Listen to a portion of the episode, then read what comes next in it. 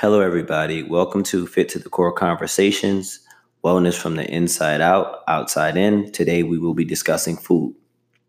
And I just wanted to discuss some of the issues and some of the things that I've seen from myself, friends, families, and clients that I have worked with uh, in the past.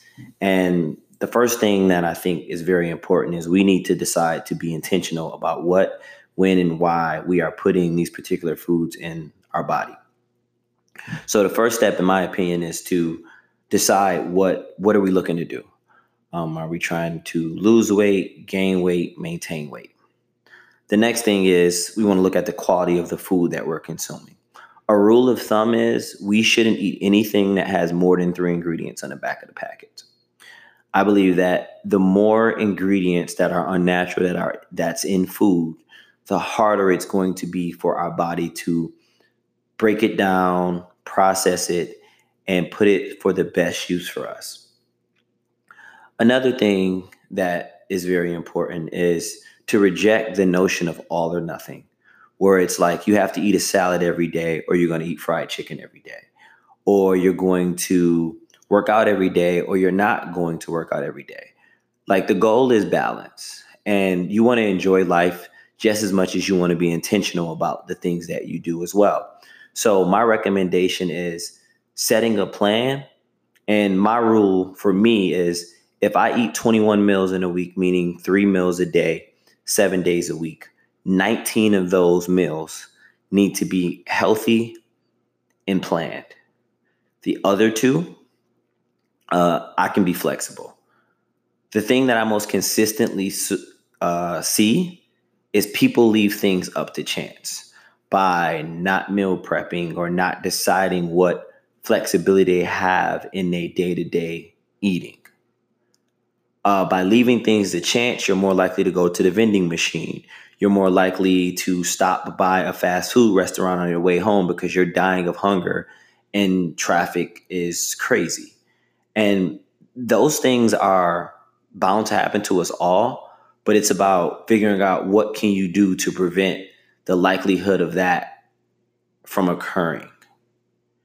And one of the ways is I like to pre meal prep.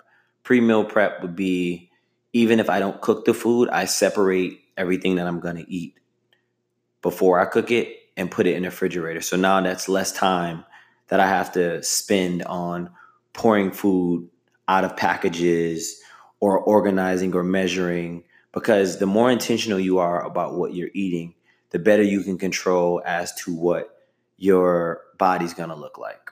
So a lot of people say that they don't have time. One aspect of it is they're not prioritizing themselves to have the body or feel the way they want to feel through food. The next thing is being so stressed out from work and not putting the time aside to put energy into your food. Ultimately, we have to prioritize ourselves. We only get one body. Our body is this vehicle to help us navigate life. And if you don't put you first, who's going to put you first? And um, just to give some insight on my journey, um, I'm currently vegan, and it was literally by accident. Uh, there was a podcast that I was listening to called Mind Pump, and uh, the hosts were discussing protein fast. And the concept is on the days that I'm not working out, I am not going to eat meat. And I was like, you know what? I'll save some money from not having to buy as much chicken breast or as much ground turkey. I'll give it a try. I felt so amazing not eating meat that I was like, oh, maybe I should reduce the amount of meat I was eating a day. So before the break on uh, days that I weren't working out, I was eating about eight ounces per meal of um, eight ounces per meal per day. So that was about 24 ounces of meat per day. So like, you know what? Let me drop my meat intake down to four ounces per meal. And I felt I felt lighter, right? And then I was like, oh man, I'm, I'm, feeling even better. So I was like, you know what? Let me go to four ounces one time a day. And the, the overarching theme here is baby steps. once again the rejecting of that all or nothing culture because that's not sustainable. Nobody wants to hate what they're doing to look the way they want. And I think our society makes us believe that everything has to be a struggle and everything has to be hard work. You can be methodical and efficient and get exactly where you want to be in almost any area of life by taking baby steps. So once I reduced uh, the eating down to four ounces of chicken, one meal a day, I was like, oh man, I'm feeling good. So I was like, okay, now I'm gonna only eat four ounces at nighttime. I was hitting PRs in the gym, and PRs, for those who don't know, are personal records. So I'm hitting personal records in the gym with no meat in my body. And I felt light, like I didn't feel sluggish. I didn't feel hungry. I felt like satisfied. And then I was like, you know what? I'm going to cut meat out of my diet, except for on the weekends. So then it went to I'm just going to have my wings and my burgers for my cheat meals on the weekend. I developed an allergy to beef um, when I was only eating it one time a week. And sometimes it would be like every other week. And I was like, man, like I, this isn't worth it. And then wings, I was eating wings. And then eventually, I literally had to call off of work because I got so sick from eating wings from a restaurant before. And it happened twice. And I was just like, yo, being sick is not worth this. So I was like, you know what? I'm gonna just cut it out. I'm, I'm vegetarian. So at this time, I'm still eating eggs. Um, I'm still eating some occasional dairy products, maybe some cheese occasionally. And I I started to do more research, and I'm like, if you know better, you got to do better. So by knowing better, I was like, yo, like I I, I can't continue to eat these things that I know are harmful for my body. And the one thing, uh, there was this one doctor on Instagram that I follow, and she was mentioning how most people are allergic to uh, dairy and uh, animal proteins, and it was saying that dairy and animal proteins causes inflammation and that inflammation stops you from seeing inflammation that's caused from other areas so what i said to myself was dang all right let me let me try it. So i tried i i started to remove dairy and i was only eating egg whites. And i started to notice that like i was noticing things that i wasn't noticing before like about soreness or whatever the case may be. I'm like man like it's something to this dairy thing and it's these animal proteins. So uh, finally in May of 2018, I completely cut dairy out of my diet and I felt so much more in tune with my body. And the final thing I want to say about all this is I took baby steps and I did research. And when people would ask me, was I vegan? For the longest time, I was like, I don't identify with labels. I don't eat animal products. So you are vegan. I was like, I don't like labels because one day I might want something that has an animal product in it, and then everything you believed about me is false at that at that moment. Um, I was big on being having the freedom and being able to be a conscious chooser through the choices that I was making about my food. And all of these things just started to make me feel like, man, like things are going well for me because I'm making choices on my own time. I didn't hate any part of this journey. And people would always ask, do you miss meat? Do you miss cheese? And I would just be like, yeah, it's good, but it was making me sick, and nothing to me is worth being sick. And it was like, man, I can't be vegan. And I always say in my head, uh, no one's asking you to be vegan. Until you can be, if you try it and it makes sense to you for you to be vegan. And ultimately, like the goal is not to make anybody eat the way I eat. It's about being being conscious about what you are eating and testing things out and trying them long enough to see if that fits well for you. Because at the end of the day, we look at science and we had all these studies about how some people do this. Our individual paths is anecdotal. And when I say it's anecdotal, like you could have been an outlying data point if you would have been a part of that clinical trial or that research. So you have to try things and figure out if it fits well with your lifestyle, if it fits well with your budget, if it fit well with fit, fits well with your beliefs. And if it doesn't, you discard of it. And if it does, you you use it and you'll learn more and it'll modify. And I think that is the key to all this about being a conscious eater is like, what am I trying to do? Have I tried it long enough to thoroughly vet it to see if this is optimal for me? And if it's not optimal, it's okay. It's not good or bad. It's just it just is what it is. And if we take that approach to everything, then we'll be able to make better choices than feeling guilt or feeling the all or nothing pressures that we normally feel. The next thing I want to discuss is surviving the holidays. Every holiday come around and people shoving all types of food and pastries and goodies in your face and you're thinking about like do I eat it? Do I do I not? When you get to a space that you can turn it down in the midst of your grandmother and your favorite aunt telling you to eat this this lovely delicious unhealthy food, the best thing to do is to plan for it. And you plan for it by what you eat when you by yourself and what you do after you eat. So one uh, method is to fast.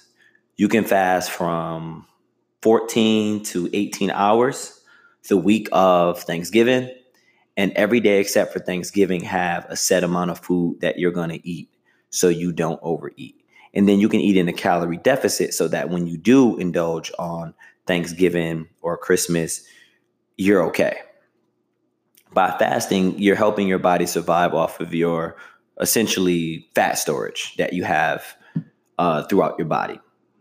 The next thing to do is to remove certain things from your diet.